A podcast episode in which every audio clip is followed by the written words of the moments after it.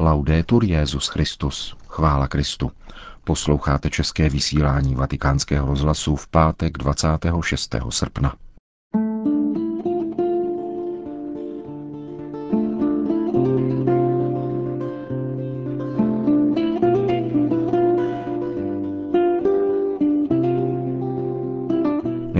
Přiblížíme kázání papeže Františka ze včerejší mše za oběti zemětřesení v kapli domu svaté Marty, které se účastnila komunita kontemplativních sester.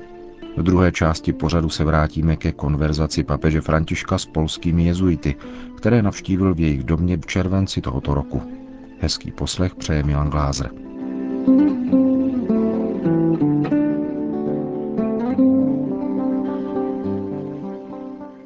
Papež František včera v kapli domu svaté Marty sloužil za účasti kontemplativních sester Klarisek mši svatou za oběti zemětřesení ve střední Itálii. Deník Osservatore Romano přinesl ve svém dnešním vydání souhrn jeho kázání.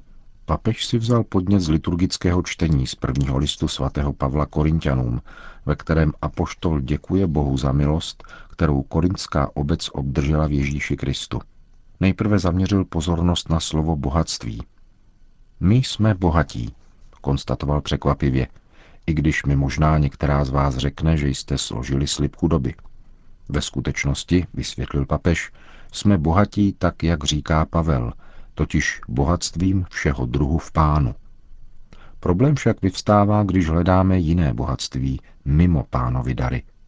A ztratí se ze zřetele skutečnost, že pravým bohatstvím zasvěcených osob jsou pánovi dary tedy bohatství, jež plyne z velkodušnosti Otce, který nás zahrnuje vším skrze svého syna. A hledá se bohatství mimo tyto dary, sejde se z cesty, varoval František. Podlehne se možná kouzlu vědění či marnivosti, domýšlivosti a jiných negativních postojů, včetně peněz. Jedním ze znamení dekadence řeholního společenství pokračoval papež a dostavuje se s matematickou přesností je právě přilnutí k penězům. Ztrácí se bohatství pánových darů a dochází k zaměření na ono bohatství, které je předmětem manažerství, zatímco bohatství pánových darů je zdarma a přichází, když on chce. Tato reflexe nás přivádí ke svědectví, druhému slovu, na které se v kázání papež soustředil. Jste klauzurní sestry a nikdo vás nevidí, ale tohoto svědectví si lidé váží, řekl a dodal. Vy svým životem a svojí modlitbou zaséváte v druhých Kristův život. Dosvědčujete, zvolila jsem a nepotřebuji nic jiného. A to je svědectví, že Kristus je ve vás. Ostatně, dodal papež stále směrem k sestrám, neodešli jste ze světa kvůli strachu, ale byli jste povoláni, a toto povolání musí být neseno řeholí, jak to od vás chce církev. To je vaše svědectví. Lidé tak vědí, pokračoval papež, že tam jsou zasvěcené ženy, které se modlí, podporují církev modlitbou a to je svědectví. Proto nelze být řeholnicí na půl. Ani řehole nemůže být polovičatá a dovolovat, co si nepřál zakladatel či zakladatelka. To by nebylo svědectví. Třetím slovem, na které se papež soustředil, byla naděje. Vy jste ženami naděje a rozséváte naději, protože očekáváte ženicha, jako o něch deset panen, o kterých mluví Ježíš v Evangeliu.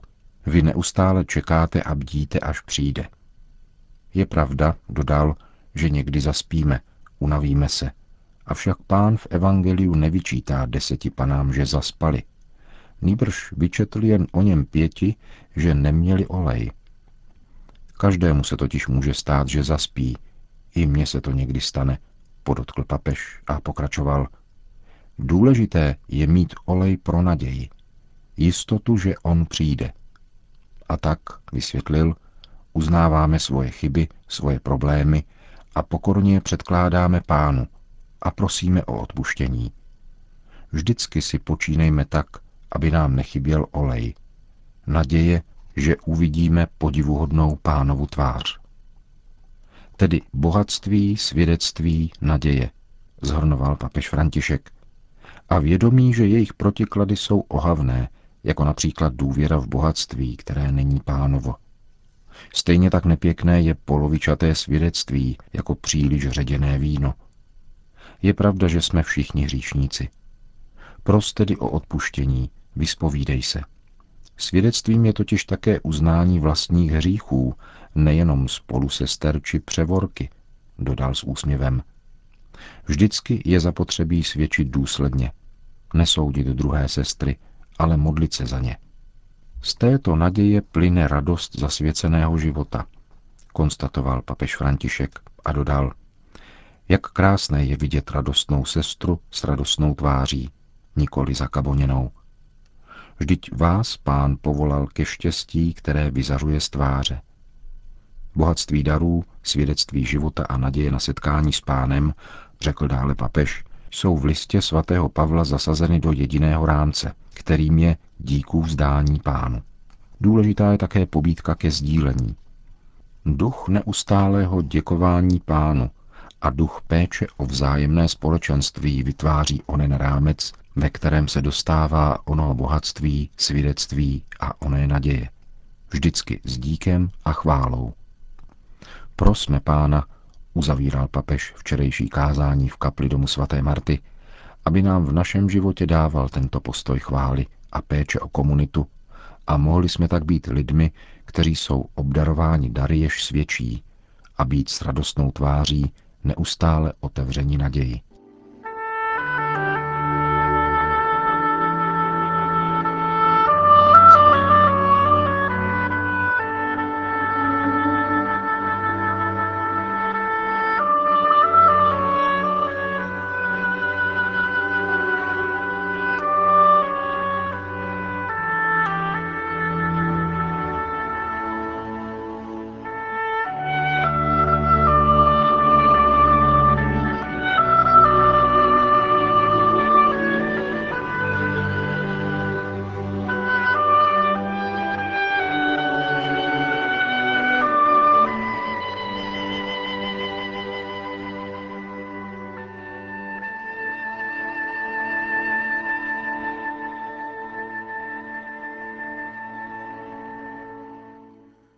Během návštěvy Polska navštívil papež František také dům tamnějších jezuitů na krakovském Malém rynku. Přepis papežovy konverzace s polskými jezuity vydal tento týden časopis Čivilta katolika. Dnes vám přečteme zbývající část papežových odpovědí na otázky, které mu položili polští jezuité. Papež je navštívil v sobotu 30. července tohoto roku těsně před modlitební vigílií světového setkání mládeže a po již tradičním setkání papeže s delegací mladých lidí během sobotního oběda. První otázka se proto týkala právě mladých lidí, účinné komunikace s nimi a toho, jak si přitom počíná papež osobně. František odpověděl, když mluvím, musím se dívat lidem do očí. Nelze se dívat do očí všem, ale já se dívám do očí postupně, tomu, tomu a tomu, a všichni cítí, že se na ně dívám. Počínám si tak zcela spontánně. A tak jednám i s mladými. Když však mluví s mladými lidmi, ptají se. Dnes na obědě mi položili několik otázek. Ptali se mě dokonce, jak se spovídám. Oni nemají ostych. Ptají se zpříma. A mladému člověku je třeba vždycky odpovědět pravdivě. Dnes při obědě jsme v jedné chvíli začali mluvit o spovědi. Jedna dívka se mne ptala, jak se spovídáte, a začala mluvit o sobě. Řekla mi, v mojí zemi došlo ke skandálům kněží a my nemáme odvahu spovídat se knězi, který měl takové skandály. To nedokážem. Vidíte, říkají pravdu, někdy vyčítají. Mladí mluví bezprostředně. Chtějí pravdu, nebo alespoň jasné slovo, nevím, jak ti odpovědět. V kontaktu s mladými nelze hledat výmluvy. Stejně s modlitbou. Ptali se mne, jak se modlíte. Pokud jim odpovíš nějakou teorii, budou zklamáni. Mladí jsou velkodušní. Práce s nimi však vyžaduje také trpělivost. Spoustu trpělivosti. Jeden mladík se mne dnes zeptal, co mám říci kamarádovi či kamarádce, kteří nevěří v Boha, aby se mohli stát věřícími. Ano, je vidět, že mladí někdy potřebují recepty. Pak je třeba, abychom byli připraveni opravit tento postoj hledající recepty a připravené odpovědi. Já jsem dotyčnému odpověděl, poslední věcí, kterou musíš, je něco říkat. Začni tím, že něco uděláš. Potom to bude on či ona, kdo tě požádá o vysvětlení toho, jak žiješ a proč. Ano, je třeba, abychom byli přímí, bezprostřední a pravdiví. Řekl papež na první otázku polských jezuitů. Druhá se týkala poslání jezuitských univerzit. A papež k tomu poznamenal, univerzita vedená jezuity musí směřovat ke globální formaci a nikoli pouze intelektuální, k formaci celého člověka. Pokud se totiž univerzita stane pouhou akademií pojmů nebo továrnou na profesionály, nebo v její struktuře převáží podnikatelská mentalita, pak je opravdu na cestí. My máme exercície, duchovní cvičení. A v tom spočívá výzva. Vést univerzitu cestou exercicí. To znamená dát v sázku pravdu a nikoli uzavřené pravdy, o kterých nikdo nediskutuje. Pravda na setkání s lidmi je otevřená a vyžaduje, abychom se opravdu nechali oslovit realitou. A jezuitská univerzita musí být zapojena také do reálného života církve a národa, vždyť i to je realita. Zvláštní pozornost musí být věnována těm, co jsou na okraji a obraně těch, kdo ochranu potřebují. A je jasné, že to neznamená být komunisty. Znamená to prostě účast na realitě. V tomto případě musí být zejména jezuitská univerzita zapojena plně do reality a vyjadřovat sociální smýšlení církve. Liberální myšlení, které odsunulo člověka ze středu a dalo tam peníze, není naše. Učení církve je jasné a je třeba vydat se jeho směrem, řekl papež František, který byl pak dotázán na to, jak se on sám stal jezuitou. Když jsem šel do semináře, řekl, už jsem měl povolání, ale můj spovědník byl tehdy antijezuita. Líbili se mi také dominikáni a jejich intelektuální život. Potom jsem onemocněl, musel jsem podstoupit operaci plic. Duchovně mi pak pomáhal jiný kněz. Vzpomínám si, že když jsem pak řekl tomu prvnímu knězi, že jsem vstoupil k jezuitům, nepřijal to vůbec dobře. Pán zde však projevil svou ironii. V té době se totiž přijímala menší svěcení. V prvním roce teologie se přijímala tonzura. Rektor naší jezuitské koleje mi řekl, abych šel do Buenos Aires k pomocnému biskupovi monsignoru Oscar Villénovi, abych jej vyhledal a přijal od něho tonzuru. Šel jsem do kněžského domova, ale tam mi řekli, že monsignor Villéna onemocněl. Místo něho tam byl jiný monsignor, kterým byl právě onen první kněz, který se pak stal biskupem.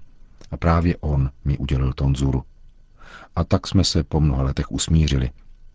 V každém případě však mohu říci, že moje rozhodnutí pro tovarištvo uzrálo samo. Uzavřel papež František.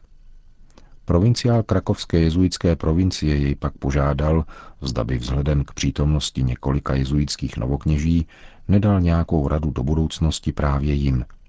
A papež odpověděl, ty víš, že budoucnost je Bůh. My můžeme na nejvýš dělat futurologii a každá futurologie je ze špatného ducha. Jediná rada. Kněžství je opravdu obrovská milost. Ať je tvoje kněžství jakožto jezuity protchnuto spiritualitou, kterou si doposud žil, tedy spiritualitou modlitby svatého Ignáce z Loyoli z duchovních cvičení. Vezmi si, pane, a přijmi. Řekl papež František v odpovědi na poslední z otázek, které mu kladli polští jezuité, během jeho návštěvy v jejich krakovském provinciálátě v sobotu 30. července tohoto roku.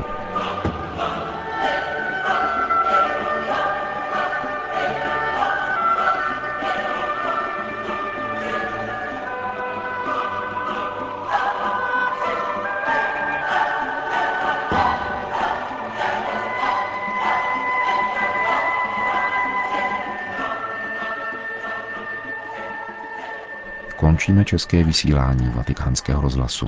Chvála Kristu. Laudetur Jezus Christus.